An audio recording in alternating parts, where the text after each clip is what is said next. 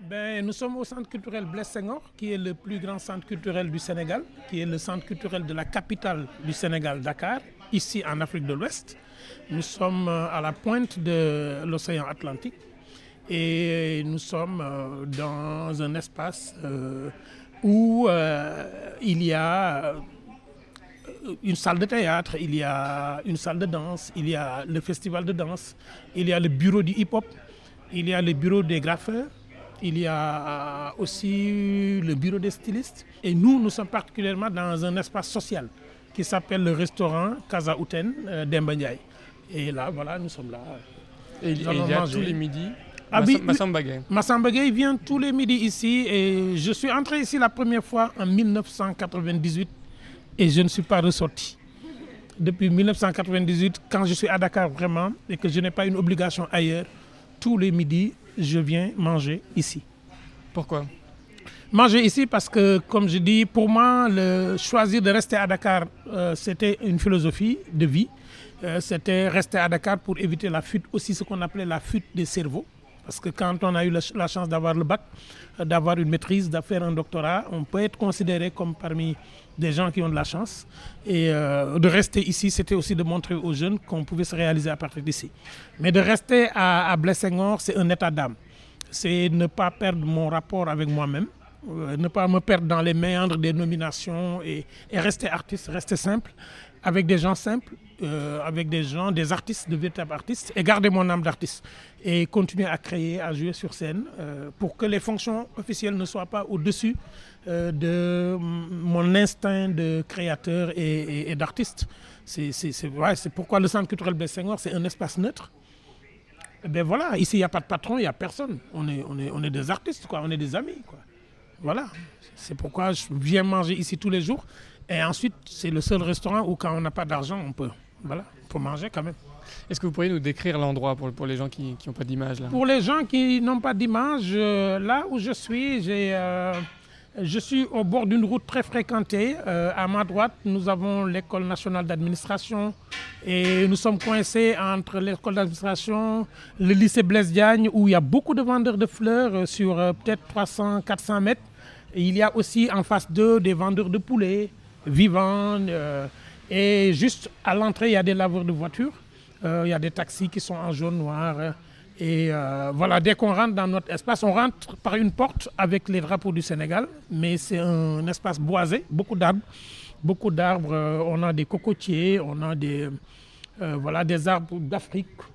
Et là où nous sommes, c'est un restaurant en zinc. Voilà, en zinc avec des tables, une dizaine de tables autour de nous. Et euh, voilà, un peu herboisé. Euh, il y a du sable. Ce qui est bien ici, c'est qu'on voit toujours le sable. On est dans un espace un peu ouvert, rien n'est fermé. Et ça sent la cuisine. Ça sent bien. Ça bien parce qu'effectivement, le mafé arrive. Voilà, vous voyez, aujourd'hui, il est en train de nous poser son mafé. Et ça tombe, ça, ça tombe bien, le mafé arrive au bon moment. Et vous voyez, ce n'est pas les serveurs qui, qui, qui amènent, c'est le directeur, le directeur lui-même du restaurant qui nous sert. Et euh, ben voilà, ça c'est un mafé, un, plat qui est né au Mali. Qui est né au Mali et mafé en bambara signifie la sauce. Donc c'est du riz blanc avec une sauce graine d'arachide et de la viande, euh, souvent de mouton ou de bœuf. Quel est le rapport, euh, c'est une question très large, mais quel est le rapport entre, entre l'oralité et la nourriture? Euh, l'oralité et la nourriture, c'est extrêmement important ici en Afrique de l'Ouest, parce que particulièrement au Sénégal, parce que ma mère me disait souvent, on ne mange jamais le plat qu'on nous donne, on, on mange le mot qui nous invite. On me disait, si euh, euh, quelqu'un vous donne un plat et vous dit, merde, mangez, vous ne mangez pas. Mais il dit, si, même si vous n'avez pas faim et que la personne vous invite avec un sourire, vous allez manger. Donc dans, les repas africains, tout est autour de la parole, de, la conception du repas jusqu'à la base, de, la décision de cuisiner, de la manière dont on informe la façon de cuisiner. Sauf que quand on commence à manger maintenant, c'est le silence. Mais on se tait, c'est le seul moment où on se tait, mais on se tait parce qu'on pense à ceux qui ne mangent pas. Il faut honorer euh, la faim de ceux qui ne mangent pas au moment où on mange. Et il y a beaucoup de littérature autour du, repas. Euh, vous entendrez par exemple qu'on ne dit pas nous bon appétit. Là, quand il a posé, il a dit mangez la paix. Et quand on invite quelqu'un, on lui dit viens manger. Et il ne dit pas j'ai pas faim. Il dit Moubari. Je vous souhaite beaucoup de paix dans votre repas. Et quand vous avez fini de manger, on ne vous dit pas euh, est-ce que vous avez, est-ce que c'était bien? On vous dit digérer en paix. Donc vraiment, le, repas, c'est d'abord, euh, c'est d'abord la façon dont on, on, vous invite. Et quand vous entrez dans une famille, la façon dont on vous parle avant le repas, vous savez si vous êtes bienvenu ou si vous êtes, si vous êtes malvenu. Voilà. Donc dès que vous arrivez et que vous entendez se plaindre des gens qui passent tout leur temps à manger chez les autres, on parle de vous. Donc voilà. Donc, euh, et il y a, chaque repas maintenant a aussi une philosophie. Là, on mange un, on va manger un, Mais en silence à ce moment-là, c'est ça un mafé. Ben, on, on va faire exception pour l'émission. hein. On va manger et, et parler. Ben, on s'excuse hein, auprès des, des auditeurs. On s'excuse. On ne peut pas vous inviter. Et votre bureau, alors, c'est c'est où et vous y faites quoi? C'est compliqué. J'ai mon premier bureau, c'est ma voiture. Parce que je suis quelqu'un qui est très mobile et qui travaille sur plusieurs projets en même temps. Donc j'ai un bureau à la présidence de la République en tant que conseiller, un bureau euh, administratif, mais que je quitte le matin dès que je finis mes, mes tâches pour venir ici. Ici, le restaurant est mon bureau avec les acteurs culturels, où je rencontre les gens toute la journée, Donc, j'échange avec troisième, eux. sur- troisième bureau déjà. C'est mon troisième bureau, mais pas au sens conjugal du terme. Parce que ici, deuxième bureau, ça veut dire que vous avez votre maîtresse. Troisième bureau, c'est la seconde Ah, maîtresse. c'est vrai Ah ben oui. Ah ben oui, voilà. On appelle ça des bureaux? Les bureaux. Pour ne pas dire ma maîtresse, on dit mon deuxième bureau. Faire affaire. Comme ça, ouais. personne ne comprend. et il y a vraiment maintenant mon véritable bureau en tant que créateur qui est la Maison de l'oralité et du patrimoine, qui est une structure que j'ai mise en place depuis 2000, qui est un centre de résidence artistique. Mais alors ça existe un quatrième bureau à ce moment-là? Ouais, là, j'ai mon, j'ai mon. Mais vraiment, c'est vraiment au cœur de mon projet artistique, il est premier. Il est premier, la Maison de l'oralité et du patrimoine Kirleti, parce que c'est vraiment l'espace résidence où, où on essaie de transmettre, on essaie de former des jeunes, etc. Euh, ici, c'est pour les rencontres publiques, mais pour la construction de mon identité d'artiste, c'est vraiment euh, aussi la Maison de l'oralité. Donc voilà, c'est pourquoi je ne peux pas dire c'est ici mon bureau, euh, mais mon véritable bureau, pour moi, c'est la rue. C'est là où je rencontre les gens. Mais il est bon ce mafé-là. Très très bon. Tout à l'heure, vous parliez, vous disiez euh, si on ne, ne reconnaît pas euh, ce qui t'a élu, enfin, vous disiez euh, le proverbe de votre mère qui disait euh, si on ne reconnaît pas ce qui, vous- ce qui m'a élu, Mhm. alors tu vas, tu vas tomber, Mais oui, quoi, tu vas être mais- déchu. Et du coup, Mhm. je me demandais de- d'où, est-ce que vous pouvez nous raconter un peu d'où vous venez et d'où, est venue euh, euh, du coup toutes cette, ces recherches sur l'oralité? Oui, c'est très bizarre. Moi, je suis quelqu'un qui est... Il y a eu un père qui était infirmier dans la, dans la brousse, qui est né dans un village. Je suis dans la même région que l'ancien président Abdou qui était président du Sénégal, deuxième président, président de l'OIF. On est dans... J'ai fait mes études dans la ville où il est né. Mais je suis d'un petit village. Donc quand on est dans un petit village élevé par une grand-mère, parce que moi j'ai la chance d'être élevé par des femmes, donc j'ai pris aussi cette puissance euh, des femmes. Et euh, très tôt, on était dans une grande maison, mon père avait des chevaux de course, etc. Donc c'était une grande concession. Et dans cette concession-là, la nuit, euh, il y avait des lits partout dans la cour. Et ça, c'est une tradition, quoi. Ça faisait un cercle et les gens parlaient à voix haute. Il n'y avait pas d'électricité. Euh, euh, déjà, cette poésie de la nuit, ça m'a donné envie de, mm, voilà, de, dire des choses aussi qui pouvaient intéresser les gens. Et plus tard, voilà, je suis arrivé à Louga, dans cette région-là, où j'ai fait mes études jusqu'au bac. Donc à 11 ans et demi, j'étais plus chez ma mère, chez mon père. Il m'est arrivé de ne pas manger à midi. Il m'est arrivé de, vivre dans une famille qui a déménagé. J'étais en cinquième. J'avais 12-13 ans. Donc je me suis accroché au basket. Je suis allé faire du basket, je suis allé faire de l'athlétisme, je suis allé faire du football. Donc pour ne pas euh, sentir que j'ai faim, que j'étais seul dans cette grande ville où j'avais pas d'appui, donc le sport m'a un peu sauvé aussi. Et plus tard, très tôt, j'ai commencé à écrire des pièces de théâtre pour dire ce que je sentais à partir de 15 ans. J'ai fait des pièces de théâtre. Dans mon village, je montais des troupes de théâtre. Et à 16 ans, j'étais déjà président d'une équipe de football donc dans mon, dans mon village, donc essayer d'exister. Et c'est comme ça que quand j'ai eu le bac, je suis arrivé à Dakar. Euh, le professeur, notre professeur à l'université de Dakar nous a euh, donné un exercice. Et sous l'exercice, il a dit, pour de plus amples informations sur l'histoire du Sénégal, contactez la famille de Leyti Guissé. Et j'ai eu un problème. Parce que Leïti Guissé était le père de ma mère. Et on me demandait, moi, étudiant, de contacter ma propre famille. Sauf que je ne savais pas ce qu'on nous demandait. J'ai dit, tiens, il y a un problème. Il y a quelque part un problème. Donc, je suis de quelle famille? Et je suis allé voir ma grand-mère, heureusement qu'elle était encore vivante, et qui m'a dit, mais tu ne sais pas que Leïti c'est le dépositaire de l'histoire du Sénégal. J'ai dit non.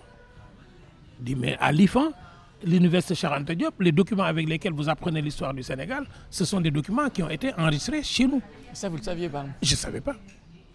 J'avais aucune conscience de ça. Moi, j'étais un étudiant qui connaissait la chanson de Roland.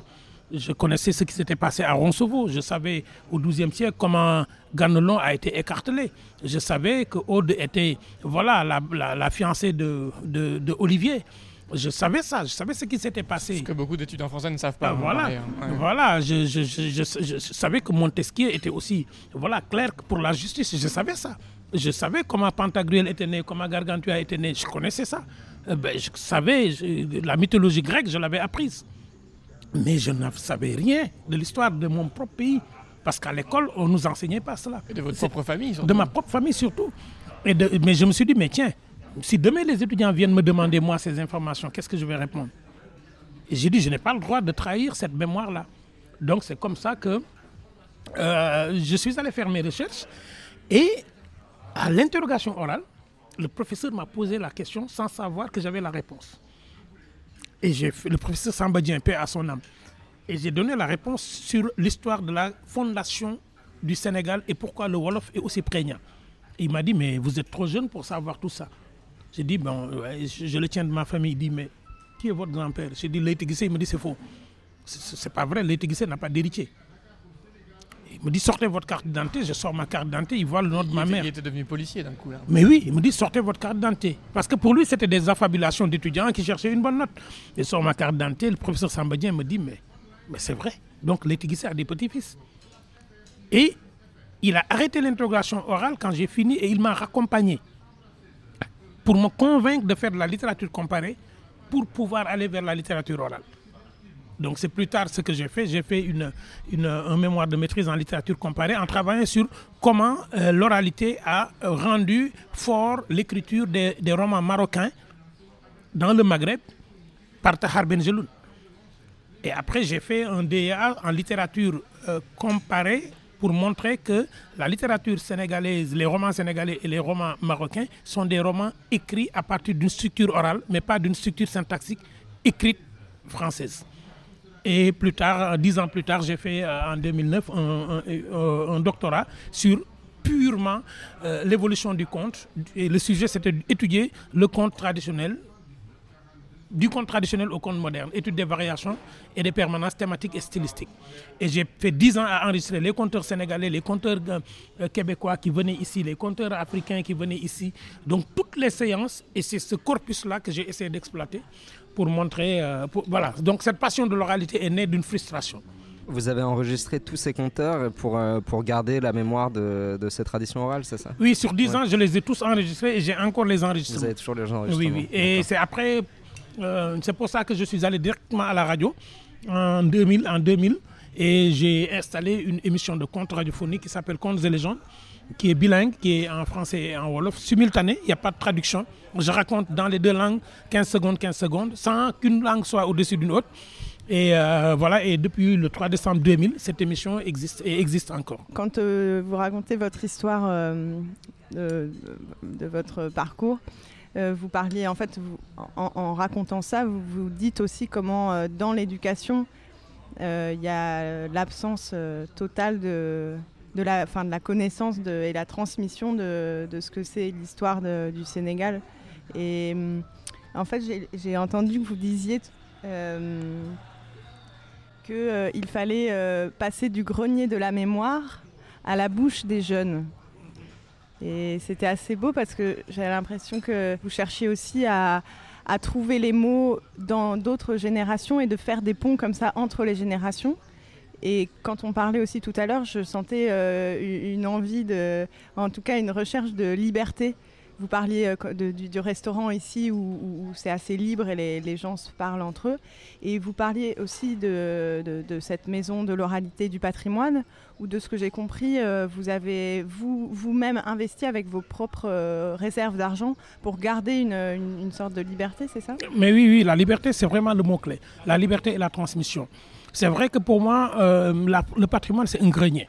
C'est comme un réfrigérateur qu'on ouvre. Quand on ouvre le réfrigérateur, on prend les choses dont on a besoin pour le repas immédiat. Mais on ne prend pas tout. Donc le patrimoine aussi, pour moi, c'est un grenier. Il faut partir du grenier de cette mémoire-là pour qu'on ait un discours moderne et un discours que les jeunes portent. Parce que si les jeunes ne portent pas ce discours, on est en rupture. Et c'est pourquoi on est beaucoup dans la transmission, on est aussi beaucoup dans la liberté. Euh, samedi dernier, j'étais au Grand Théâtre, mais c'était pour participer au, à ce qu'on appelle le Hip Hop Awards, le Galsen Hip Hop Awards. Et j'y ai participé et je suis monté sur scène pour dire aussi cette forme de parole. Et cette forme de parole-là, elle est une parole moderne. La liberté, elle est essentielle dans la création. C'est pourquoi, euh, quand j'ai voulu faire la maison de l'oralité, je me suis dit pas de subvention, ni de l'État, ni des institutions européennes, ni mondiales, Euh, pour être libre dans la structuration de, cette, de, cette, de cet espace-là, pour éviter ce qu'on nous a imposé au Sénégal, les maisons à 150 mètres carrés, avec deux salons, une cuisine, euh, deux chambres, une cuisine et un salon, ce qui a complètement tué notre convivialité circulaire Et sans grenier. sans grenier. Et il n'y avait plus ni grenier de mémoire, ni grenier physique. Parce que à, à la base, les maisons, c'est plutôt une seule pièce où tout le monde se retrouve Oui, ou, il y, euh, a des- il y a des communautés avec une seule pièce où tout le monde se retrouve. Il y a des communautés, il y a plusieurs pièces, mais toutes ces pièces-là donnent sur l'espace central de la maison où on se retrouve pour dire des comptes, pour régler le conflit, etc. Aujourd'hui, nous avons des maisons à 150 mètres carrés et nous avons des couples qui tiennent de moins en moins longtemps. Nous avons beaucoup de tensions parce que tout est en linéarité alors que notre conscience est en circularité. Donc c'est pourquoi on a voulu faire ça et sur la maison de l'oralité mettre une grande case et mettre des matériaux occidentaux en bas pour montrer que voilà, il faut inverser. L'Afrique a subi la colonisation, l'Afrique a supporté le monde par l'esclavage. Aujourd'hui, il est temps que le monde aussi supporte l'Afrique un peu plus.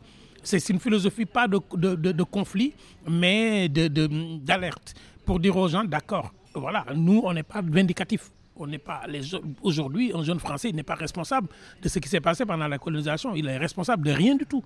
Il n'est responsable que de ce qu'il va faire il sera jugé. Mais est-ce qu'on n'est pas responsable ensemble du destin de ce monde-là? Est-ce qu'on ne doit pas construire Comprendre qu'on ne peut pas écrire du noir sur du noir et qu'on ne peut pas écrire du blanc sur du blanc? Et qu'il faut que le blanc mette en valeur le noir et que le noir mette en valeur le blanc. Ça, même le tableau et la craie, ils l'ont compris. Pourquoi pas nous les hommes Donc moi, je suis dans cette philosophie-là, vraiment de la transmission, transmettre, transmettre. Pour moi, réussir dans la vie, c'est pas avoir des voitures, c'est pas avoir des immeubles. Réussir dans la vie, c'est, comme le disait mon père, il me disait la longévité. Ce n'est pas de vivre longtemps sur Terre, c'est de faire que la Terre vive mieux longtemps. Il me dit, euh, si vous mourrez, euh, il me disait, si à votre mort, les gens ne pleurent pas, vous avez échoué. Il dit, si après votre déménagement, le quartier ne pleure pas, vous avez échoué. Il me dit, voilà les deux choses qu'il faut réussir dans la vie.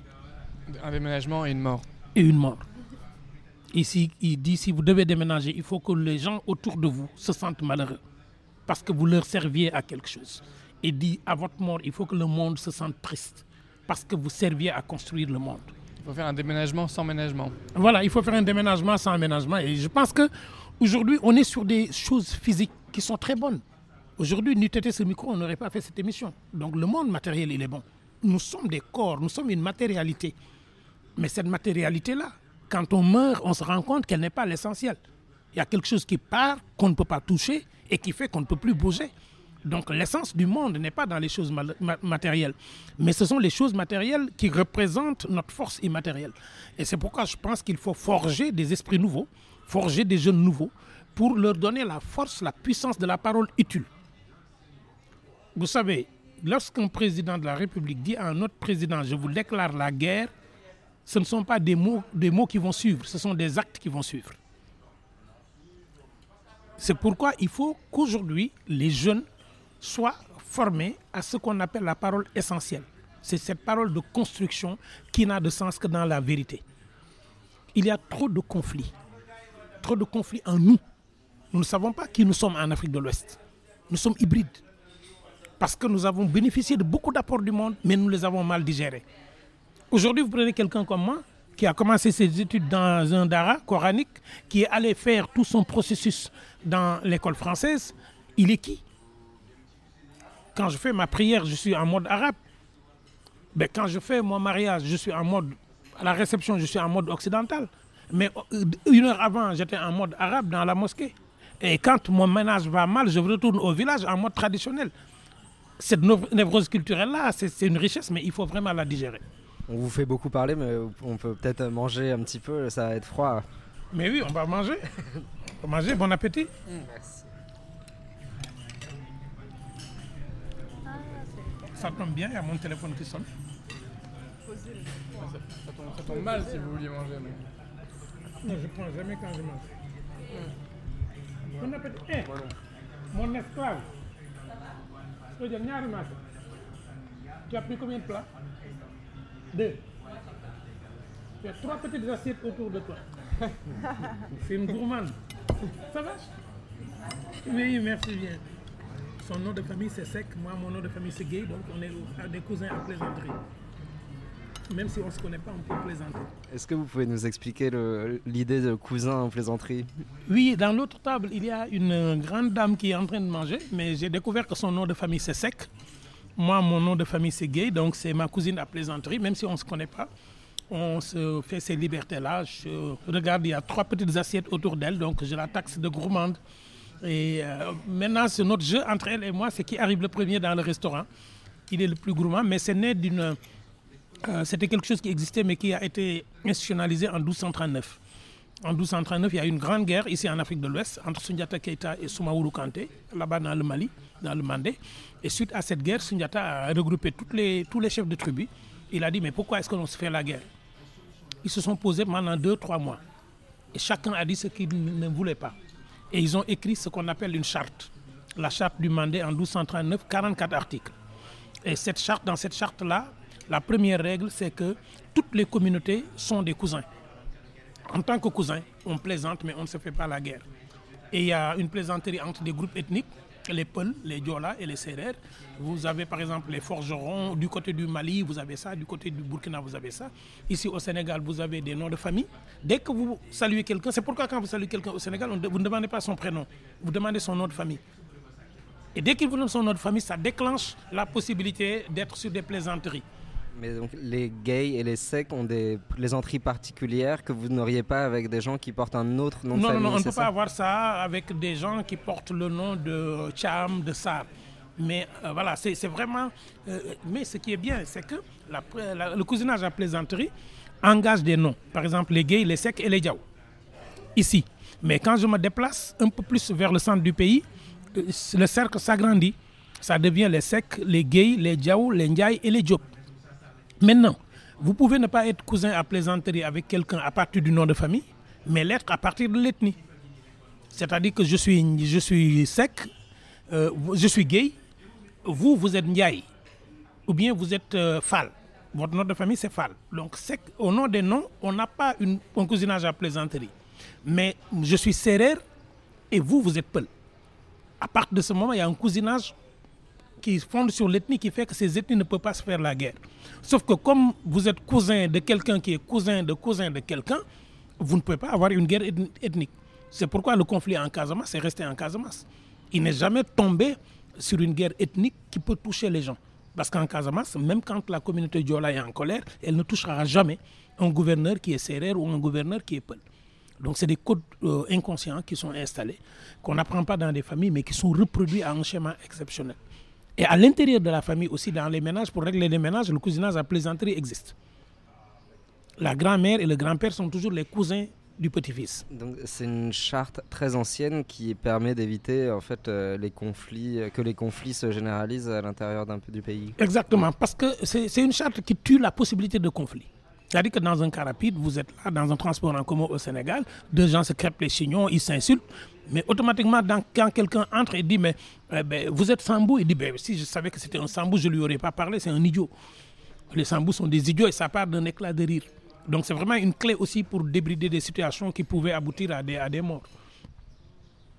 Et ce qui est bizarre, c'est que moi, j'ai des, filles de 8 ans, j'ai une fille de 19 ans, mais même la fille de 8 ans, je la surprends en train de le faire avec des adultes. Et ça écrase les rapports. Vous pouvez avoir 10 ans, dès qu'une personne est votre cousin à plaisanterie, l'âge n'existe plus. C'est pourquoi des gens sont sur des schémas et disent en Afrique, les jeunes ne peuvent pas parler aux vieux, c'est faux.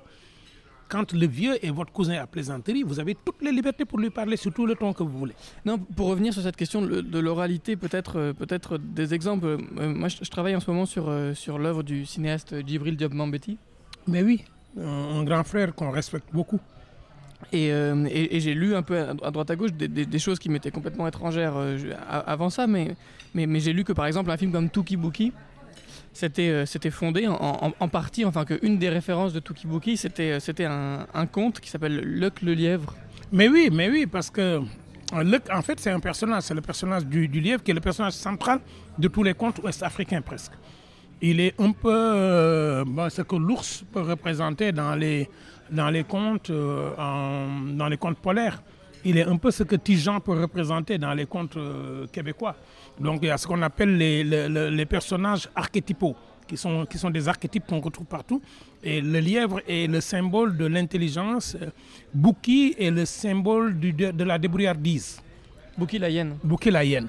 Et Bouki la hyène est le symbole de quelqu'un qui tend des pièges toujours pour avoir des résultats faciles. Et Tuki Bouki, ça veut dire Le euh, voyage. le- le voyage à la hyène. La hyène, pas de la hyène. C'est pas le voyage, parce que les gens ont mal interprété le titre. C'est pas le voyage de la hyène, c'est Tukibuki. En Wolof, quand on dit Tukibuki, ça veut dire, ça peut signifier le voyage de la hyène, mais dans, de manière plus profonde, ça veut signifier un voyage à la hyène. Parce que quand on dit Bayrebuki, on dit la popularité de la hyène, on dit à quelqu'un il a Bayrebuki, ça veut dire qu'il est populaire, mais il a une popularité négative. Donc il faut faire très attention avec ce titre de Djibril Diop qui maîtrisait parfaitement le patrimoine oral. Il partait toujours de notre imaginaire pour faire ses films et Tuki Buki est un film magistral. Pour être sûr de comprendre, c'est donc le voyage à la manière de la hyène Voilà. ou, le vo- ou le voyage vers la hyène? Mais oui, parce que quand on regarde dans ce film-là comment se passe le voyage dans le bateau, est-ce que c'est un voyage qui se passe à- à- dans les règles? Ou est-ce que c'est un voyage qui se passe pour quelqu'un qui va se débrouiller, qui va euh, essayer d'éviter les pièges, qui va trouver des raccourcis Voilà, la métaphore du film, c'est ça. C'est cet animal-là qui cherche toujours euh, la proie facile, qui cherche toujours de manière félonne à, piéger les gens, à, à avoir des raccourcis. C'est exactement ça. Ce n'était pas le voyage de la hyène, parce que dans le film, aucune hyène ne voyage. Mais ce sont des gens qui ont le caractère négatif de la hyène, qui sont toujours essayés de s'arnaquer les uns les autres. Donc le film est plus puissant quand il est lu comme ça. Ça va Ça avance les répétitions là? Bonjour, c'est c'est le théâtre de l'Albe d'Italie. De, de, Ils sont en train de créer une pièce euh, qu'ils ont déjà créée en français. Il- il travaille faut- sur la version Il faut Wolof. préciser bien entendu que Massam Baguet dit bonjour à tous les gens Je qui dis bonjour à euh, tout- é- à tout le monde.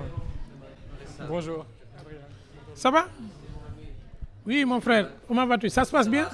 Merci, à tout à l'heure. Merci, ah ben oui, c'est normal, ça avance.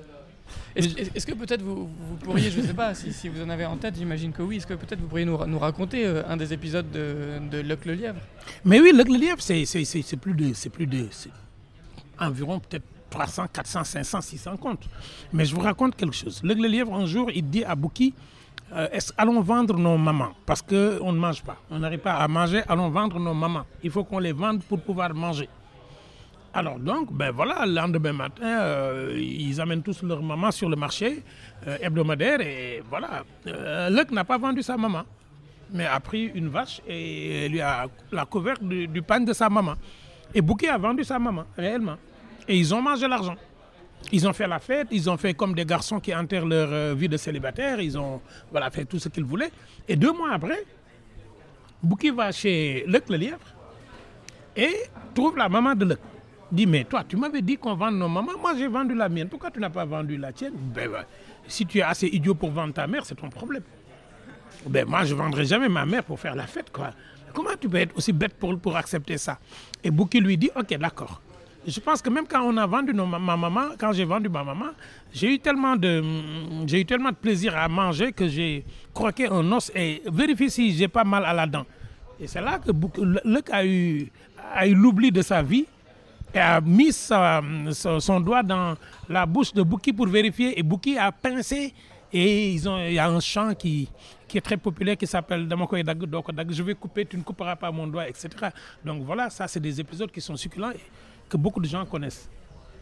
C'est drôle, vous dites succulent. Je, repensais à ce qu'on disait sur les rapports entre contes et, nourriture. C'est vrai que, que le, vocabulaire des, des contes est par ailleurs émaillé du, vocabulaire de la, nourriture. Mais parfaitement, parfaitement, c'est- vraiment le même discours. Parce qu'on ne consomme pas un conte, on le vit, on le mange. Donc le conte, euh, c'est pourquoi le conte sénégalais, il commence par les bonnes. Les bonnes, on racontait et le public répond les bonnes. Racontez tout. Il n'y a pas de censure. Il dit, euh, le conteur dit à mon afi, il était une fois, et le public, le public répond Dana am. Cela arrivait souvent.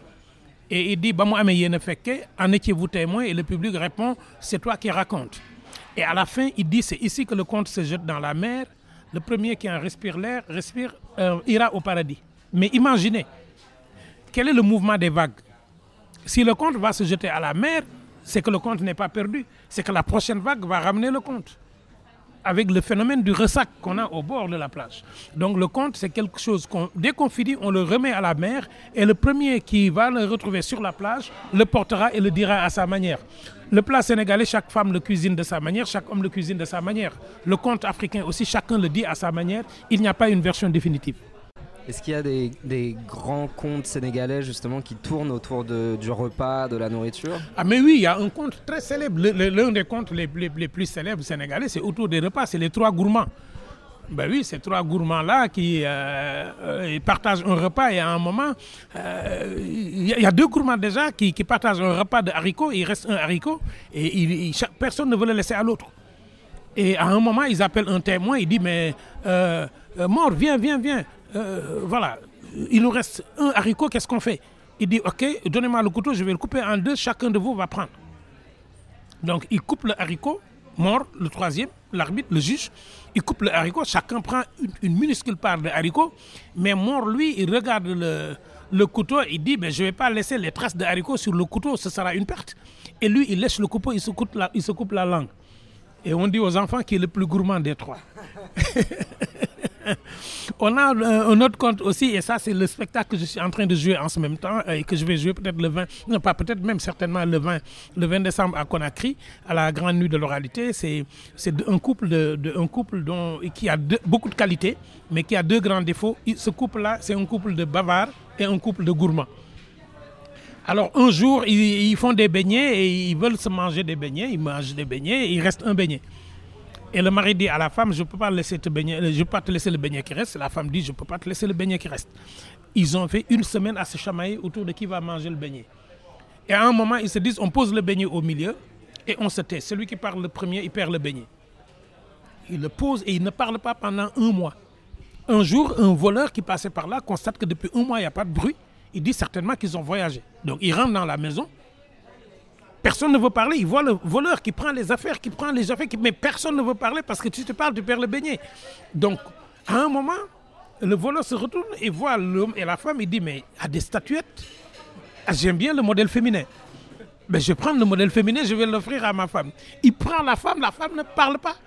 Il sort, l'homme ne parle pas. Au moment de franchir la porte, la femme dit à son homme, mais on vole ta femme, tu ne parles pas. Il dit, ah ben tu viens de perdre le beignet, je vais le manger. Et bien voilà, donc ça, on a, on a, on a, on a vraiment beaucoup de... ben voilà, on a vraiment beaucoup de contes comme ça sur la nourriture. Et puis j'ai lu donc le lièvre, Bouki la hyène, et puis Kaku Amanze l'araignée. Oui, Kako Amenze, l'araignée, c'est les contes de l'Afrique de centrale. C'est les contes de la forêt. Ah d'accord. Oui, l'araignée n'est pas un, un- un- un- un personnage présent dans les contes euh, de l'Afrique de l'Ouest. C'est plutôt des contes, euh, des contes de, de- de l'Afrique centrale. Donc, il y a, il y a- il y a- dès que vous voyez l'araignée comme personnage central, vous êtes dans la forêt, dans la zone forestière. Dès que vous voyez beaucoup de sable, vous êtes dans les contes du désert et du Maghreb.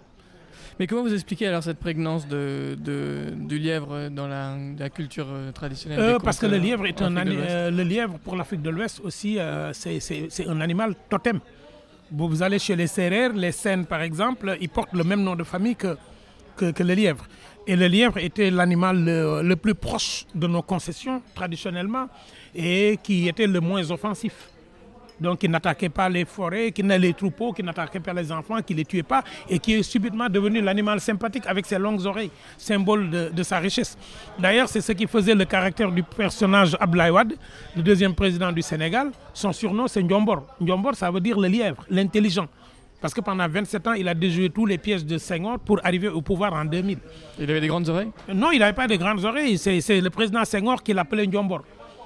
Et même dans la littérature politique, les, il s'appelle par des, par des animaux. Et vous me demandez la présence des animaux. Quelle est l'équipe nationale africaine qui ne porte pas le nom d'un animal? Ben voilà. Parce que l'animal n'est pas, un, l'animal n'est pas un être à part. L'animal est, une, est un homme, est une personne dans notre représentation, nous.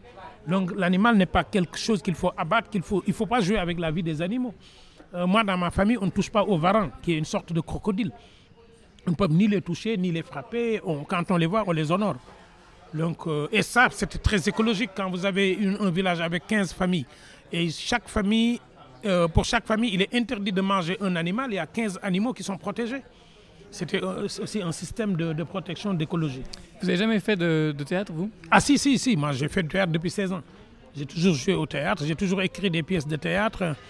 Voilà. Et actuellement, je, je, je, suis le, je coordonne pour l'Organisation internationale de la francophonie ce qu'on appelle la scène ouest-africaine en tant que membre de la Commission internationale de théâtre francophone. Je, je voulais savoir si vous avez été comédien surtout. Mais oui, j'ai joué. J'ai ah oui. toujours joué. Et actuellement, je joue toujours. Je joue toujours, euh, que ce soit dans quelques films, que ce soit euh, sur scène. Mais sur scène, je joue plus en tant que conteur maintenant que, que comédien. Parce que le conte me donne plus de liberté. Je ne suis pas obligé d'apprendre un texte d'un metteur en scène pour le dire. Et la liberté revient toujours. Donc actuellement, mais j'écris. Ma dernière pièce de théâtre, c'est Les Nérons d'ébène, une pièce sur l'incendie des marchés, parce que j'ai constaté qu'il y a toujours des marchés qui brûlent. Et c'est une pièce euh, autour d'un marché qui brûle. Le, maire dit que c'est à, à, cause d'un court-circuit, mais en réalité, le marché n'a pas, pas d'électricité. Donc c'est autour de la corruption, etc. Je voulais revenir sur euh, cette question du patrimoine qu'on traverse depuis tout à l'heure. Et euh, je me demandais comment euh, concrètement, dans la maison de l'oralité du patrimoine, euh, vous mettiez, enfin comment vous enseignez du coup, j'imagine, comment ça s'organise en fait euh, cette transmission, mais aussi cette réappropriation? Oui, euh, il, y a, il y a plusieurs façons. La première façon, c'est on a commencé par sensibiliser les gens en organisant, à chaque fois qu'il y a eu le, le, 20, le 20 mars, la journée mondiale du conte, en organisant de grands spectacles de contes en invitant des stars de la télé, des vedettes pour venir dire des contes. Les gens se sont rendus compte que c'était important. Et plus tard, on a mis en place des formations. Actuellement, Elage Lebon est en formation là-bas pour créer son propre, spectacle de contes. On prend de bons musiciens, de bons guitaristes qui ont de très bonnes voix et on les, on les met en rapport avec le stock de contes qu'il y a là-bas et on les envoie aussi collecter des comptes. On met à leur disposition des enregistreurs pour qu'ils puissent avoir les comptes dont ils ont besoin. C'est ça qui est important. Donc dès qu'ils le font, on met en place un, une, structure de, de, fonctionnement. Et on organise aussi ce qu'on appelle la grande parole. La grande parole, c'est on fait venir les meilleurs conteurs du monde pour qu'ils donnent des spectacles, mais qu'ils donnent aussi des spectacles dans la rue. Donc on a, on a ce processus-là, création de spectacles. On a aussi organisation de recherche. Les chercheurs, on est affiliés à l'Université de Dakar, on fait beaucoup de recherches sur le patrimoine et on a mis en place une chorale de 35 enfants. Et cette chorale-là, pour nous, c'est dire aux enfants euh, qu'ils peuvent être des conteurs, qu'ils peuvent être des chanteurs, mais on les encadre aussi dans le domaine de l'enseignement. Et on a un partenariat avec les écoles. Actuellement, l'UNESCO nous a demandé de, créer, créer, des modèles de fiches pédagogiques pour montrer comment on peut enseigner le conte oral à l'école. Et on est en train d'y travailler, c'est notre projet jusqu'en mars. Moi, je me demandais, je pense que vous, avez, vous voyagez beaucoup autour du conte, que vous avez dû récolter au Sénégal, en Afrique de l'Ouest et sûrement ailleurs dans le monde beaucoup de contes. Est-ce que vous en découvrez encore de nouveaux euh, aujourd'hui? Et si oui, parce que j'imagine que oui, euh, quel est le dernier conte que vous avez découvert? Euh, Le dernier conte que j'ai découvert, pour être honnête avec vous, c'est hier nuit hier nuit parce que j'ai depuis quelque temps, la dernière fois que je fais avant de me coucher, c'est parce que quand je voyage en fait, je rentre dans tous les lieux où on vend des livres dans les différents pays qui ne sont pas des pays africains et j'achète les compilations de contes. Et hier nuit, j'ai découvert un, un, conte dans une, une, série que je ne connaissais pas et qui sont des contes euh, ben, ouest-africains. Donc euh, c'est un conte assez long mais assez, assez utile parce que c'est comment un homme malhonnête peut arriver à, euh, entasser des richesses, mais comment il finit mal? Parce que c'est quelqu'un qui a, qui a euh, une lentille et qui va avoir une dame qui lui dit je te confie ma lentille qui revient, la poule de la dame a mangé la lentille et qui lui dit ok, ben voilà, euh, moi je, la, lentille ou poule, il prend la poule, il confie à quelqu'un qui a un porc, le porc mange la poule, il récupère le porc, il va le confier à quelqu'un qui a une vache, la vache donne un, euh, un, coup de corne au porc qui décède, il récupère la vache, il va voir une dame, il dit bon garde ma vache et derrière il fait voler la vache et il lui dit tu me donnes ta fille, bon il dit ou tu me donnes de l'argent, de l'or. La dame n'a pas de l'or, il prend la fille, met dans un sac, il va voir la grand-mère de la fille qui est très riche. Et la fille arrive à dire à sa grand-mère, ce monsieur-là, c'est un truand, voilà ce qu'il a fait pour me récupérer. Et la grand-mère dit, ok, donne la fille, ce soir tu viendras récupérer, ou si j'ai pas la fille, je te donne euh, de l'or. Et en temps, il prend son, elle prend son chien qu'il met dans le sac, récupère sa fille. Et dès que l'homme va au milieu de la forêt, attache pour voir si c'est la fille, le chien lui arrache euh, son nez. Voilà, il arrache son nez et court retrouver son maître. Donc ça, c'est un conte que j'ai découvert hier. Et quand j'ai analysé, je me suis rendu compte que c'était un conte qui était pris en Afrique de l'Ouest, mais dans voilà, que j'ai découvert et je ne connaissais pas ce conte-là du tout. Et est-ce que euh, vous, vous écrivez des contes? Parce que là, quand vous racontez euh, ces contes, on voit qu'on traverse un peu euh, la société, on raconte des choses, on parle de choses très matérielles, presque quotidiennes. Et je me demandais, est-ce que vous travaillez avec des jeunes gens qui parlent, euh, qui peuvent raconter via le conte euh, des, des, histoires qui, qui, qui, incluent aussi, je sais pas, des, petits, des petites choses qu'il n'y avait pas avant. Euh, je pense à, je sais pas, toute l'utilisation des, des, smartphones, des téléphones ou d'autres choses. Ouais. Mais oui, j'écris beaucoup de contes. Je, je, je, je, collecte beaucoup de contes. Et dès mon premier recueil de contes en 2008 déjà, en 2000, euh, bien avant 2008 déjà, j'avais euh, fait un conte et j'avais regardé un, une exposition ici d'un artiste plasticien qui est décédé aujourd'hui, Matar Pouy, et j'avais vu euh, un personnage qui n'avait plus de jambes. Et j'étais dans la salle et j'étais seul. Et à un moment, il, il paraît que je parlais à haute voix. Et quand je me suis retourné, il y avait une quinzaine de personnes derrière moi. Je me suis rendu compte que j'étais en train de parler. En fait, je racontais une histoire qui est née de ce tableau-là. Et ça s'appelait La grenouille et la femme battue. Et c'est dans mon premier livre de contes qui s'appelle Héritage. Et plus tard, c'est devenu un conte pédagogique qui a été traduit en latin, en, euh, roumain, en catalan, en portugais, en espagnol, euh, et qui est disponible sur Internet, et que l'Union latine avait pris comme module d'enseignement multilingue. Donc euh, voilà, moi je, je, je, collecte, mais il y a des thématiques qui sont, actuelles. Euh, J'ai hérité de comptes avec des cases, il faut que je laisse des comptes avec des ordinateurs. Parce que dans 200 ans, ce que je suis en train de faire deviendra patrimoine. Donc c'est vraiment de la création. Et actuellement, je, suis en train de terminer un album qui est là dans mon sac, qui s'appelle Sacré Jumelles, euh, qui aborde la question des jumelles et des albinos. Il y a des communautés où les jumelles et les jumeaux sont considérés comme une chance, d'autres où sont considérés comme une malédiction. Les albinos aussi considérés comme une chance par certaines communautés, etc. Donc là, le prochain conte qui sortira en janvier, qui est un album de jeunesse, c'est autour de cela. Celui qui est sorti en 2016, euh, lors du Sage, parle de l'éducation. Donc je, je, publie de plus en plus des contes euh, qui sont inventés pour euh, parler aux enfants. On, euh, on, vous a déjà pris presque une heure de votre temps, peut-être euh, parmi les dernières questions ou la dernière question. Euh, vous disiez tout à l'heure, on n'écrit pas du noir sur du noir, on n'écrit pas du blanc sur du blanc, et, vous avez dit ailleurs, la parole n'est pas dans la parole, elle est dans le silence. Je me posais, je me posais une, question sur la façon de raconter les, les, les contes, sur le comment de, du dire du, du, conte. Qu'est-ce que ça veut dire La parole n'est pas dans la parole, elle est dans le silence? Ça veut dire qu'en fait, raconter un conte, c'est d'abord ménager euh, le silence qui va permettre de faire entendre ce qu'on va raconter. Comment, est-ce qu'on on, on dit un conte en fait? La, la, question que je me pose c'est celle-ci. Quel est le comment du comment quoi? C'est une très bonne question parce que c'est comment on dit on compte. Aujourd'hui, il y a une tendance qui veut nous faire réciter des contes. Le conte ne se récite pas. En Afrique de l'Ouest, euh, traditionnellement, quand on disait le conte, alors que quand on ne l'avait pas perdu, la communauté connaissait le conte mieux que le conteur. Ce qui était intéressant, c'est la performance. Comment il va raconter? Parce que la compétence, c'est connaître le conte. La performance, c'est raconter. Euh, aujourd'hui, je me suis rendu compte que quand on raconte à un public, on raconte à un public qui ne nous connaît pas. Avant, on racontait à un public qui nous connaissait. Donc la première chose qu'il faut poser, c'est comment communautariser ces gens qui arrivent d'horizons divers, comment en faire une communauté pour les faire voyager. Donc raconter, c'est maîtriser son souffle.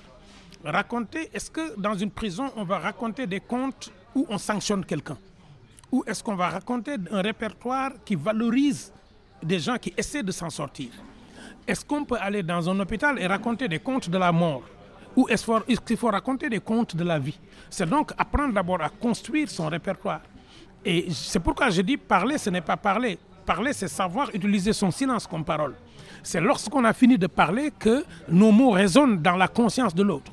Si après avoir parlé, la personne ne reste pas avec notre parole, nous n'avons pas parlé, nous avons dit. Dire et parler, c'est différent. On peut dire des choses qui n'ont aucun sens. Mais quand on parle, on fait usage de notre propre souffle qu'on transmet dans l'oreille de quelqu'un. Mais ce qui entre dans l'oreille, c'est de l'air. Et cet air-là qui entre doit rester dans une conscience pour demain alerter la personne. C'est pourquoi pour moi, raconter un conte, ce n'est pas apprendre un texte par cœur, essayer de, de, de trouver des effets, comme si les gens étaient des automates sur qui il fallait euh, distribuer des billets automatiquement. Non, le, public n'est pas un public d'automates. Vous pouvez raconter de cette manière-là en France, ça peut marcher, mais je me suis retrouvé il y a deux mois en Norvège, dans un peuple, euh, face à un peuple qui n'est pas francophone. Je devais raconter avec quelqu'un sur scène pour partir de mon, français à son anglais pour toucher du norvégien. Je dois savoir comment me taire et pendant quel temps me taire pour que sa parole résonne, mais que ce ne soit pas sa parole, mais la mienne. Et ça, c'est très technique.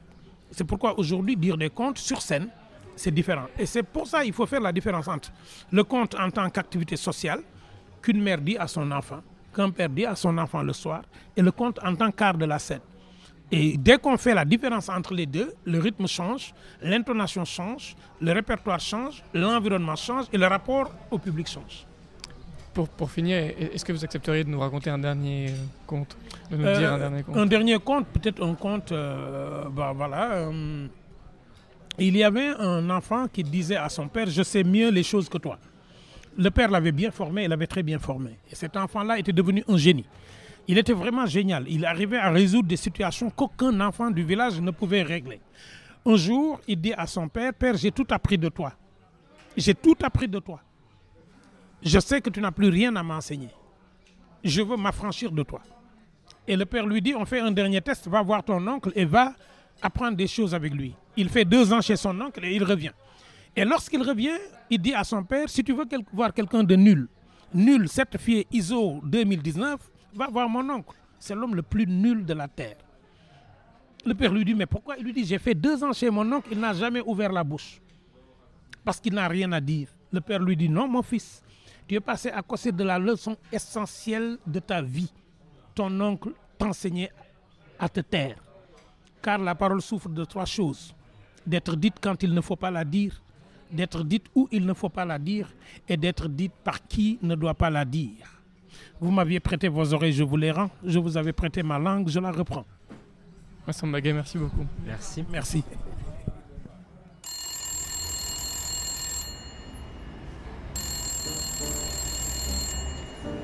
Allô? Oui, oui, c'est Radio Monobloc, oui. Merci.